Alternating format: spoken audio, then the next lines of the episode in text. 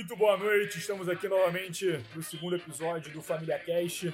Nesse episódio discutiremos mais temas polêmicos aí, com os mesmos participantes do último episódio. Eu, João Pedro Xermão, na voz da apresentação, Rodrigo Correia, João Francisco França, Gabriel Maurel, Rodrigo Braunstein e João Arthur Viana aqui com a gente para debater assuntos relacionados ao Flamengo que são importantes.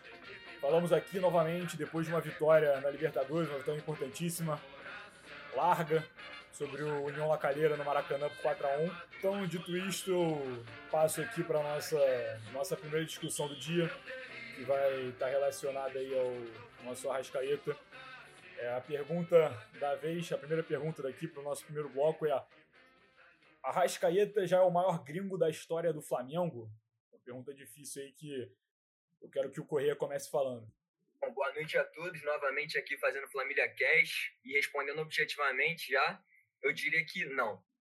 Se o Arrascaeta hoje sai do Flamengo termina a carreira, ele termina como segundo maior gringo do Flamengo. Ainda diria que o Pet está acima, mas pouquíssimo acima. Diria que, tipo, o Arrascaeta ainda precisa de alguns momentos mais marcantes. Porque se a gente lembrar, cara, o Pet salvou a gente em 2009, né, cara? Não foi, tipo, um elenco inteiro muito qualificado e ele chegou para ele chegou após entrava nem para nem para jogar, né, cara? Foi para suprir uma dívida e deitou no campeonato, sem contar o 2001, aquele gol marcante. Acho que ainda falta um momento marcante para Rascaíta que acho que vem acontecer para ele se tornar o maior de todos. Muito boa noite, estou aqui de volta, Rodrigo Braunstein na voz. Então, como nosso querido Rodrigo Corrêa falou, eu discordo. Ele falou que o Arrascaeta não é o nosso maior gringo se terminar hoje sua carreira. Cara, é, para mim quem tá com ele é o Pet, e o Pet nunca ganhou uma Libertadores. O Pet ganhou o brasileiro, é verdade, aquela forma lá batendo a falta em cima do Vasco. O Carioca lá. E ganhou um brasileiro com o Imperador. Porra, pica. Agora, o Arrascaeta tava. Tá no, no maior time que eu vi jogar do Flamengo e o segundo maior time da história do Flamengo. E ele, cara, eu acho que é maior, um dos melhores jogadores que eu já vi jogar no meu time. Eu, gringo, com certeza. Com certeza, com certeza. Se acabar hoje a carreira dele no Flamengo, se encerrar hoje a carreira dele no futebol, vai estar escrito lá: Rascaeta é o maior gringo do Flamengo. E essa é a minha opinião. Bom, concordando com o Brownstein, é, eu acredito que o Arrascaeta seja sim o maior gringo da história do Flamengo, principalmente pelos títulos de grande expressão que ele já conquistou no Flamengo, né? É, sim, o Petkovic tem essa questão de ter sido decisivo em momentos marcantes da história do Flamengo. Provavelmente ele é mais ídolo do que o Arrascaeta, mas eu acho que a questão do, dos títulos de grande expressão que o Arrascaeta já conquistou para o Flamengo, como uma Liberta e dois Brasileirão, sem contar também com a Recopa, faz dele ser, se tornar hoje o maior gringo da história do Flamengo. É, indo um pouco na contramão, mas assim, é, sem discordar de forma tão é, contundente do que foi falado, eu acho que o Arrascaeta tem tudo para ser o maior gringo da história do Flamengo. Mas eu não sei se hoje ele é, porque a gente só vai ter uma dimensão exata e correta é, desse tipo de coisa quando ele sair do Flamengo, que eu espero que demore muito. Sim, acho que hoje tem tudo para ser, só que a gente, eu acho que o termo maior, ele é um pouco mais subjetivo. Ele é um pouco menos é, em relação a título. Ou, é claro que isso é um, é um dos fatores mais importantes, mas pensar em tamanho na história do clube acho que a gente tem três estrangeiros aí que merecem serem falados, não é uma coisa assim banal. Você tem. O Pet, muito pelo gol de 2001, pelo Brasileiro de 2009, importância ali, o, o gol de 2001 em si, mas você também tem aí na história do Flamengo dois estrangeiros que têm que ser citados, que são o Doval, grande ídolo do Flamengo no final da década de 60 início da década de 70, foi campeão carioca duas vezes, tem uma, muito, assim, passou de 100 gols pelo Flamengo, se não me engano, e o Valido, que foi o, o, responsável pelo gol do primeiro tricampeonato carioca do Flamengo contra o Vasco, 44, no estádio da Gávea, no último minuto de cabeça. É, os dois por mais que às vezes não sejam tão conhecidos na história do clube, são nomes gigantes na nossa história que a gente tem que conhecer cada vez mais. O Valito pelo gol de 44, o Doval pelo que representou no final da década de 60, início da década de 70, Petkovic e Rascaeta. Acho que o melhor, sem dúvida, deve ser o Rascaeta mesmo. E é uma discussão interessante, assim, a gente pegou o finalzinho do Pet, mas é os dois estarem mais frescos na memória. O Pet comentou sobre isso há pouco tempo. Eu acho válido, não acho é uma coisa banal, não. Eu acho que o Rascaeta vai ser o maior só que tamanho depende de como ele vai sair. A idolatria também mexe muito na imagem dele na saída e a gente ainda não sabe como isso vai acontecer. É, concordando com o JF, é assim, acho que não tem como a gente ter uma dimensão total a partir do momento que o jogador ainda está em atividade com o clube. E não são apenas números, estatísticas e títulos que comprovam uma idolatria. Eu acho que o Rascaíta pode até se falar que ele é melhor é, em termos de qualidade técnica que o, que o Petkovic, mas acho que a, a, o símbolo, né, o carinho que a torcida tem é, com o jogador é, se sobressai em relação a Rascaeta, porque a gente não sabe como ele vai sair, e acho que é mais uma idolatria pelo que ele fez dentro de campo, né, cara? O Pet, eu acho que fez mais e tem um carinho muito maior da torcida do Flamengo, assim. Bom, concordo com o que o Rodrigo disse, né? Mas a gente tem que levar em conta que duas coisas. Na final da Libertadores, quem deu a vida pro primeiro gol? Quem deu o carrinho lá antes do meio de campo? Quem deu a assistência no pé do Gabigol para ele fazer o primeiro gol? Qual gringo você já viu fazendo isso? Uma final de Libertadores pelo seu time? Para mim isso isso e a reta final dele do Campeonato Brasileiro de 2019 isso já, já acaba com qualquer comentário se ele é o maior ou não. Com certeza ele é o maior gringo da história do Flamengo. Pô, eu vou falar que eu odeio essa discussão porque o Pet era foda, né? O Pet era muito foda. O cara. A gente viu ele carregando um time muito merda junto com o Adriano Imperador a um título brasileiro completamente improvável, assim, porra. Não sei se vocês lembram, mas quando faltavam umas 15 rodadas para acabar o brasileiro, a gente não, não falava em título, a gente tava, tipo, em décimo lugar, em, na, quase na parte de baixo da tabela, enfim. Mas eu acho que a gente tem que respeitar o Pet, cara, independente do que a gente fale do quão foda que o Arrascaeta seja. Porque o Arrascaeta é muito foda, tipo, disso ninguém pode discordar, tá ligado? O maluco é um dos caras que carrega esse time nas costas e olha o time que ele joga, tá ligado? O Pet carregava um time muito pior nas costas e conseguiu um campeonato brasileiro carregando um time muito pior nas costas. Tem o gol do, do tricampeonato também, que é um gol espetacular. Eu tinha três meses de idade, inclusive. É... Não lembro, mas, porra, aquele gol é sacanagem. O Pet, cara, eu vi jogos assim na minha infância que realmente me fizeram ter muito gosto pro futebol, cara. Que o cara, o que o cara jogava era sacanagem, porra. A facilidade de bater, bater falta, bater escanteio, bater porra toda, cara. Tocava na bola muito bem. Então acho que o Pet tem muito esse esse lado para mim de, porra, ser, o, ser um cara que, que me, me fez gostar pra caralho de futebol, assim, me fez gostar pra caralho do Flamengo, tá ligado? É, eu acho que isso, eu acho que isso é muito, muito importante quando eu vou ter essa discussão aí, como eu esqueci quem foi que falou, acho que foi o João que falou muito bem, que vai depender de como ele vai sair, porra. Imagina o cara sair como, como sei lá, semana passada existe um burburinho aí é, dos, dos, empresários e, e, tal. Imagina, se ele sai brigado com a diretoria porque ele não quis aumentar o salário dele de 1 milhão e 200 mil para 1 milhão e 500 mil.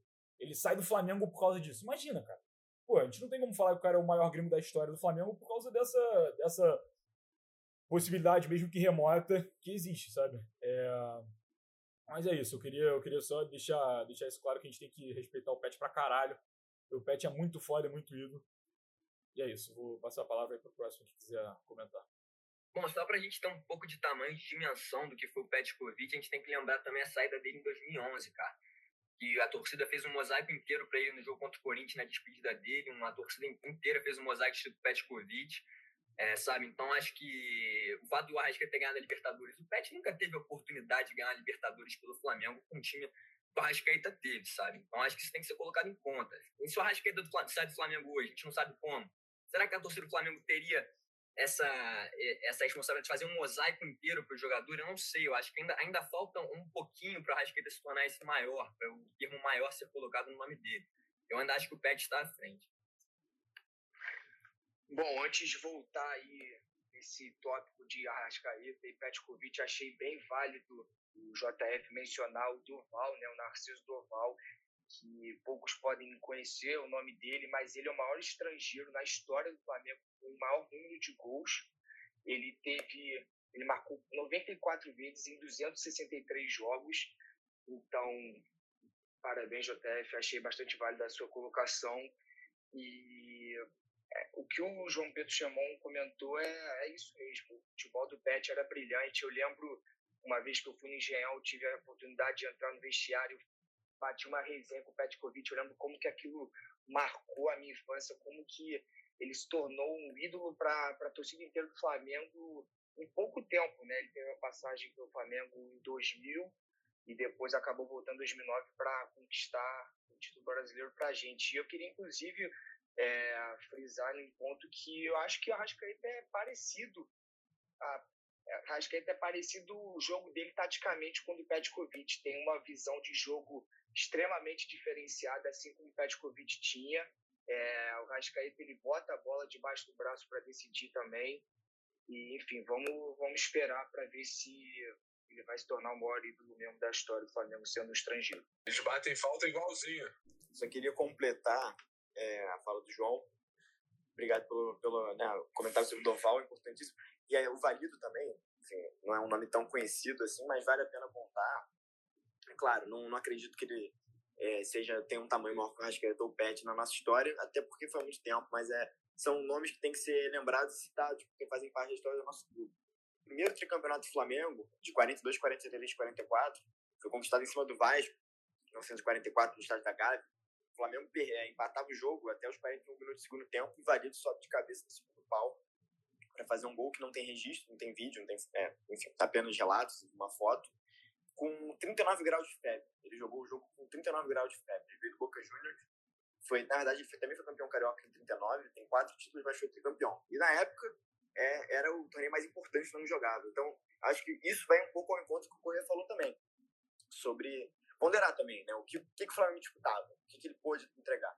Novamente, eu acho que o Rascaeta tem tudo para ser sim o maior gringo da nossa história, pelo caráter decisivo dele nas nossas grandes conquistas é, recentes e por tudo que ele ainda tem a fazer, idade, potencial, mas isso depende de como ele ainda vai estar no clube. Mas ele é ou não é o maior gringo? Hoje eu acho que não, mas ele será se ele mantiver a nível de atuação dele, tiver uma, uma saída, uma história honrosa dentro do clube para ressaltar rapidinho, só para finalizar aqui meu ponto, eu acho que um diferencial do Petkovic são, são momentos, cara. São, são não só momentos como, como um artifício marcante do jogador, né? Como o gol olímpico, como a falta de 2001. São coisas que acho que é um diferencial enorme, tipo, para a gente lembrar do jogador, né? Os dois gols, os dois gols contra o Palmeiras em 2009, dos golaços, enfim, o de 2001 com certeza, o passe para Adriano, no jogo contra o Coritiba, no 3x0, o Adriano fez aquele golaço de cobertura. Com certeza, com certeza. Correia falou que se o Arrascaeta saísse hoje do Flamengo, não teria um mosaico com o nome dele, que nem teve com o Pet. Eu acho que o Pet ele era uma ele, ele tava numa fase que não era tipo extraordinária que nem hoje em dia. O Arrascaeta veio e logo o Flamengo ganhou tudo. Mas eu acho que se o Arrasqueta saísse hoje, nada mais justo do que um mosaico com o nome dele. E talvez não fariam pelo fato dele não ser tão ser tão líder. Porque o Pet era um líder do time, ele brigava no vestiário, ele brigava em campo, ele era o cara que falava, enchia o saco. O Arrascaeta não é esse cara. O Arrascaeta ele é mais caladão e, e deixa esse papel de líder para outros jogadores. Só que ele, tecnicamente, é o líder do time, com certeza. E nada mais justo que, caso ele sair do Flamengo, que eu espero que não aconteça, espero que ele só saia quando se aposentar, temos aí com o nome dele. Concordo, Bruno. Mas, mas é, em, em um que o Braulio falou, com certeza, mas exatamente isso que você falou. Acho que o ponto tem que ser ressaltado. Daqui a 20 anos, quando a gente, isso, quando a gente lembrar do time de 2019, eu acho que isso tem que ser ressaltado. Tipo, a gente lembra do time de 2009, a gente lembra do Pet instantaneamente. Acho que 2019 a gente vai ter uma memória muito mais afetiva, muito mais marcante do Gabigol, por exemplo. sabe? Então acho que isso tem que ser lembrado historicamente, antes de pensar a longo prazo, daqui a 20 anos, quem vai ser os caras mais marcantes do time, sabe? Acho que o Pet deixou esse marco a mais que o Arrascaeta ainda não tem, pelo menos. Cara, fazendo um contraponto aí com o que o Corrêa disse, eu acho muito improvável que daqui a 20 anos nós, os seis jovens que estão fazendo esse podcast do Flamengo, não nos, não nos recordamos do que, que o Arrascaeta fez pelo Flamengo, a forma como ele participou da, da roubada de bola no primeiro gol e deu aquela assistência ali para o Gabigol. Acho muito improvável a gente não lembrar disso. E concordando aí que, que, com o que o Brausten disse, o Arrascaeta ele é um jogador assim diferenciado demais. É um jogador que é o jogador das grandes jogadas, né? Acho importante a gente mencionar isso. É o jogador das grandes jogadas. Ele, ele é muito decisivo, muito decisivo. Diferentemente do Bruno Henrique que decide o jogo querer ser decisivo e no outro joga da forma mais displicente possível, né? O Arrascaeta ele é um jogador muito criativo, é um jogador que faz valer a frieza, que é a característica que é decisiva para os jogos do Flamengo. Rapidinho, é, assim, só completando, mas o que eu acho que, que, que eu concordo é que é, é óbvio que vai lembrar muito, né, mas não ser o primeiro nome que vem à mente. Eu acho que o primeiro nome que vem à mente, ou a maior referência desse, desse time é o Gabigol. E aí depois é discutível, né? Pode ser o Bruno Henrique em 2019, o Rascaeta em geral, aí sim, aí realmente com certeza a gente vai, óbvio, vai lembrar. É, o ponto é que quando a gente pensa em 2001, a gente pensa no PET. Quando a gente pensa em 2009, a gente pensa no PET ano e mandando jeito por causa do. É, referência. Mas eu concordo, tem que frisar isso. Acho que é difícil afirmar que ele é o maior grêmio da história porque tem um distanciamento histórico para isso. Mas acho que tem tudo para ser. É, não, sem dúvida é uma discussão muito boa, assim. Eu acho que a gente não pode desrespeitar nenhum dos dois pela história que os dois têm. Obviamente, a história é muito, muito menor ainda em termos de tempo do Arrascaeta do que do Pet. Mas eu acho que a gente tem que respeitar pra caralho os dois, cara. Os dois são muito ídolos, assim. É óbvio que, porra, o Arrascaeta ainda tá sujeito a, enfim, fazer alguma merda, mas não vai acontecer, cara. O cara é muito ídolo, ele, porra, tem uma paixão pelo Flamengo. Eu acho que a torcida tem uma paixão muito grande por ele também. E por isso a gente tem que respeitar muito os dois, apesar de eu achar, também agora respondendo a pergunta de forma objetiva, que o Arrascaeta ainda não é o maior grêmio da história do Flamengo. E é muito triste pensar, né, assim, com o tempo se estendendo, que a gente está perdendo esse vínculo que estaria sendo criado cada vez mais forte, né, entre os jogadores durante todo esse período. É um alívio pensar que 2019 tinha público no estádio, mas pensando assim, a, olhando para o futuro, né, pensar que esses anos, é, ano passado também foi um ano né, importantíssimo na história do clube. A gente não pôde ter esse vínculo, esses jogos marcantes, né, na, na, nossa reta final do brasileiro, a gente não teve, e isso é uma coisa triste para a nossa história. Isso, acho importante falar isso também. Sem dúvida, sem dúvida. A gente devia estar tá lá, porra, comemorando o título ano passado e, enfim, quem diria outras conquistas aí que a gente, sei lá, podia ter conseguido se a torcida estivesse lá, né? Faz muita diferença. O Flamengo, principalmente, eu acho que é um dos times que mais prejudica com o fator não torcida na pandemia. Pô, não tem nem como nem como botar em palavras a saudade que todos nós aqui estamos sentindo de ir ao Maracanã. Mas, enfim, agora fazendo uma análise mais tática do jogador que o Arrascaeta é, Georgian Arrascaeta, é, além de pesar 63 quilos de alcatra limpinha, segundo Sormani, né? Ele é um jogador fundamental, cara. Eu acho que é o jogador, talvez, talvez não, é o jogador de maior visão de jogo do Flamengo.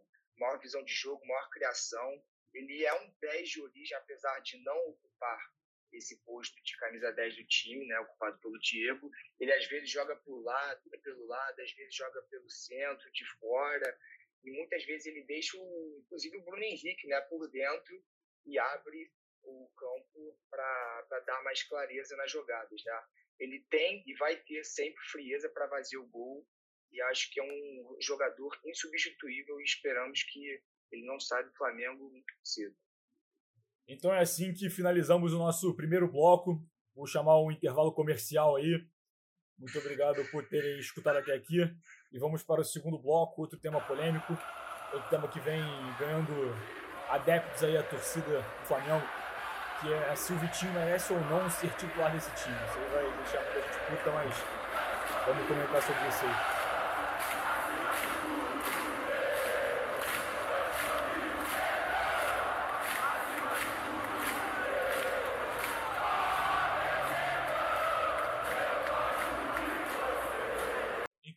Começar o segundo bloco aqui, eu gostaria de chamar o João Francisco para comentar sobre essa questão que a gente fez aqui no antes do intervalo, se o Vitinho merece ou não ser titular do Flamengo. Bem, é, falando antes, apenas só um comentário sobre o jogo de ontem. Achei uma boa partida. É, claro, o Flamengo apresentou aqueles problemas é, relativamente recorrentes ali no início do segundo tempo. Mas é aquilo, o Flamengo é, aparenta perder um pouco o controle da partida, mas não sofre tanto perigo, né?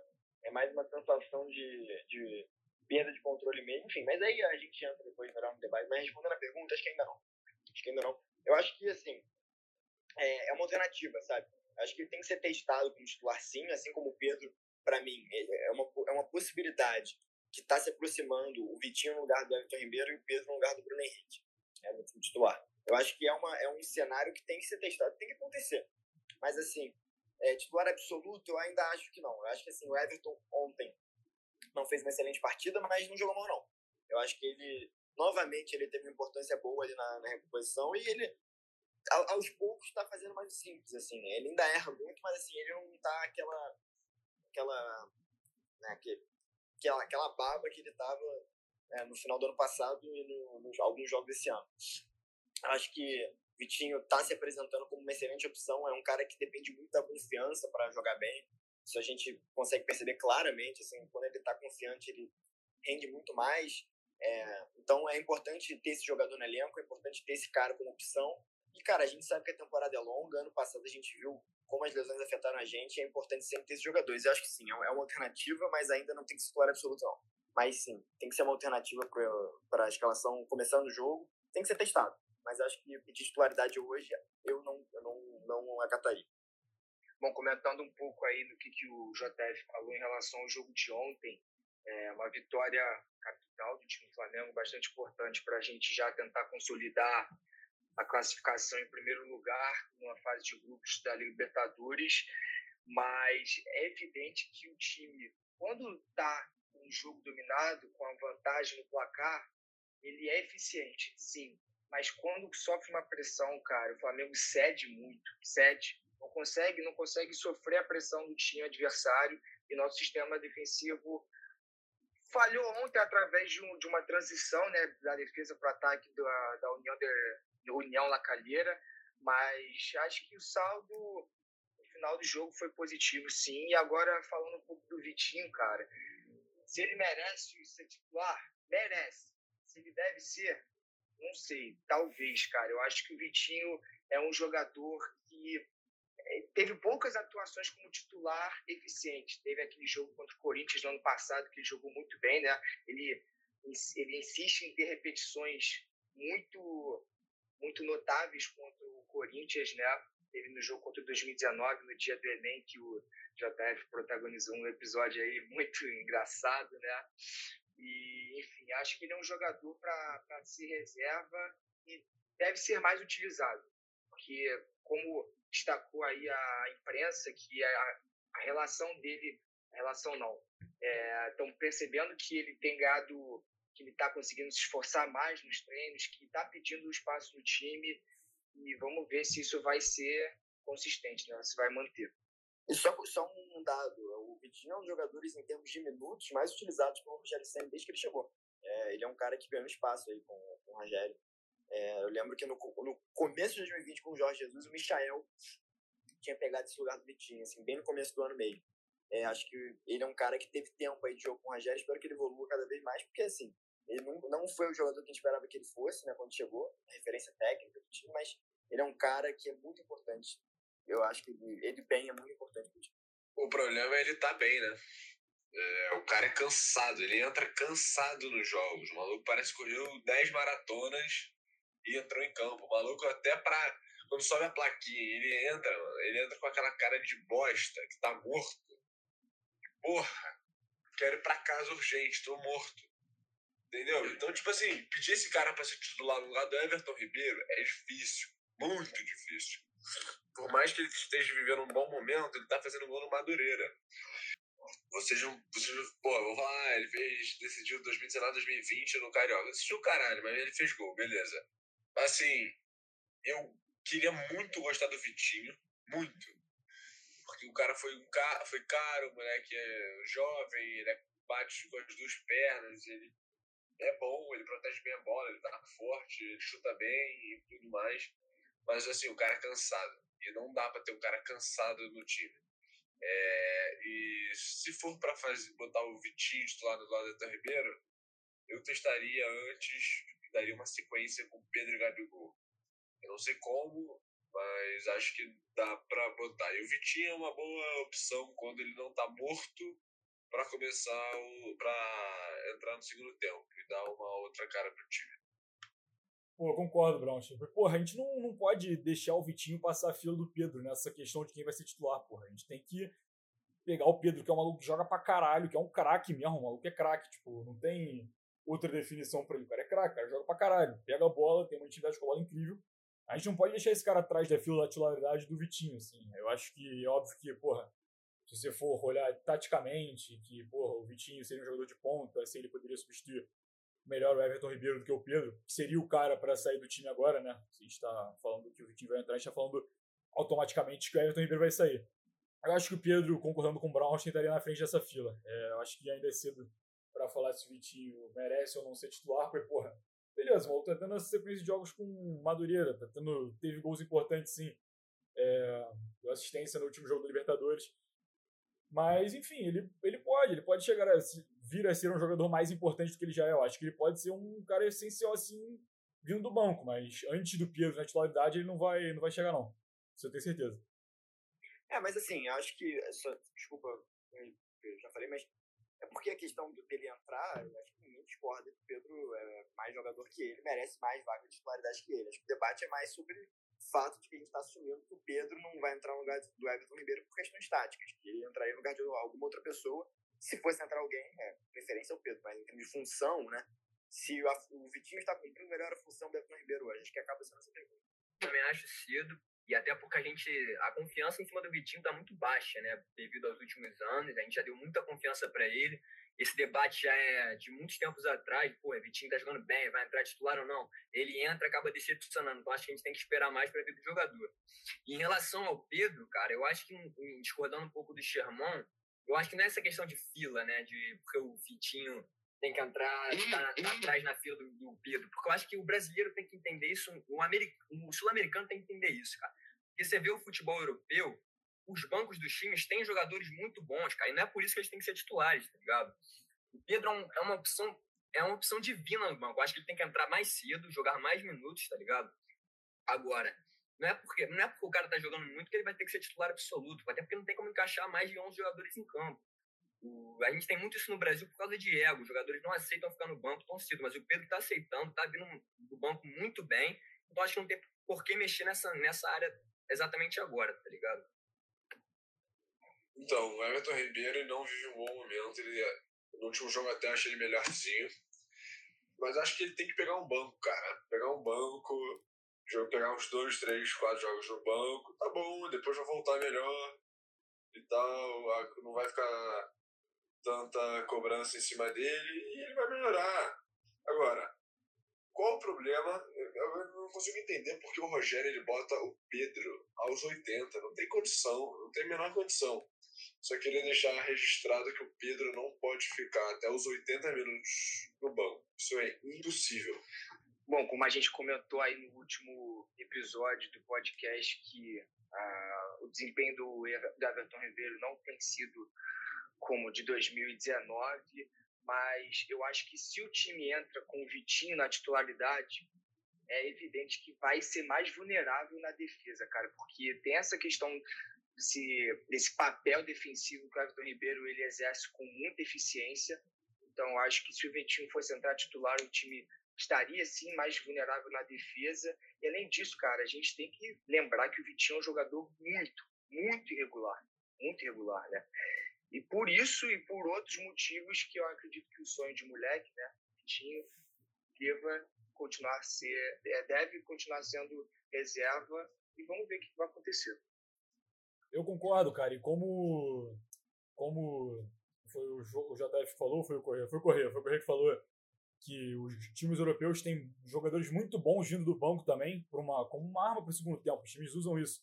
para fazer gols, para ganhar partidas no segundo tempo. Eu acho que a gente tem que começar a usar isso, porque isso vai um pouco da nossa crítica ao Rogério Senna também, né, que a gente teve a oportunidade de fazer melhor no primeiro episódio, mas eu acho que o Vitinho é uma ótima opção vindo do banco, sei lá, para jogar 40 minutos, para jogar 30 minutos no tempo e poder arranjar aquele gol que tá faltando, ou poder deixar o jogo mais tranquilo se a gente já estivesse ganhando. Tipo, ainda mais nessa fase do Everton Ribeiro, porra. Bota o cara para jogar, sei lá, 60 minutos, bota o cara para jogar 70 minutos. Não bota o cara pra jogar o jogo inteiro, não precisa jogar o jogo inteiro.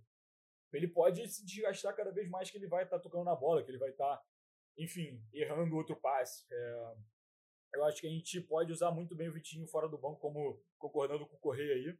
E o Pedro também. É, eu acho que são dois jogadores que a gente deve usar muito melhor e dar muito mais minutos. Concordo.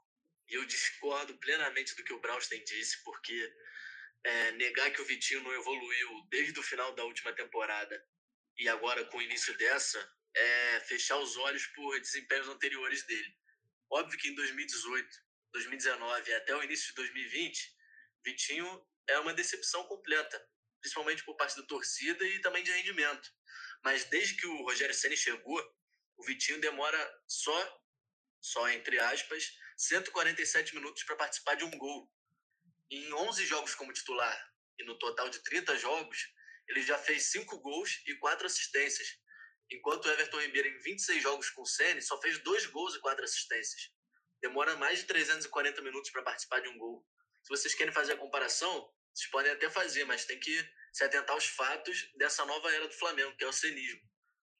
O Vitinho, além, além de todos esses dados, o Vitinho em abril, ainda não sei se todos tiveram a oportunidade de acompanhar isso, mas em abril ele conseguiu fortalecer o seu corpo com mais de 700 gramas só de massa magra, de músculo, e conseguiu bater o recorde dele de velocidade desde que ele chegou ao Flamengo, com quase 35 km por hora. Então, o jogo de ontem é só uma exemplificação do que o Vitinho está sendo agora com a chegada do Rogério Senna. Não acredito ainda que ele tenha que ser titular, mas não tem como fechar os olhos para essa melhora absurda dele em campo. Maurel status aí para vocês, então. É, e vou fazer uma defesa aqui ao, ao Vitinho. Acho que a, uma fase péssima dele. 2018 foi bem, bem ruim mesmo. 2020 também, até um certo momento, ele estava bem mal aquele jogo contra o Fluminense que ele entrou, não correu numa bola e tal, representou isso. Depois ele melhorou contra o Corinthians, depois voltou a cair, mas em 2019. O pênalti que ele perdeu contra o São Paulo, né? Sim, ali, né? Perfeitamente, não, perfeitamente, exatamente essa fase aí. Logo depois do jogo, esse foi depois do jogo do Corinthians, né? Que não durou muito nessa boa fase. Em 2019, ele cumpriu uma função ali de 12 jogador daquele time do Jorge Jesus, que foi importante. Ele é, alguns jogos, por exemplo, contra o Corinthians, que foi citado, ele fez gol, contra o Atlético Mineiro, ele foi importante, decisivo, deu uma assistência, fez um gol também, pedalando ali.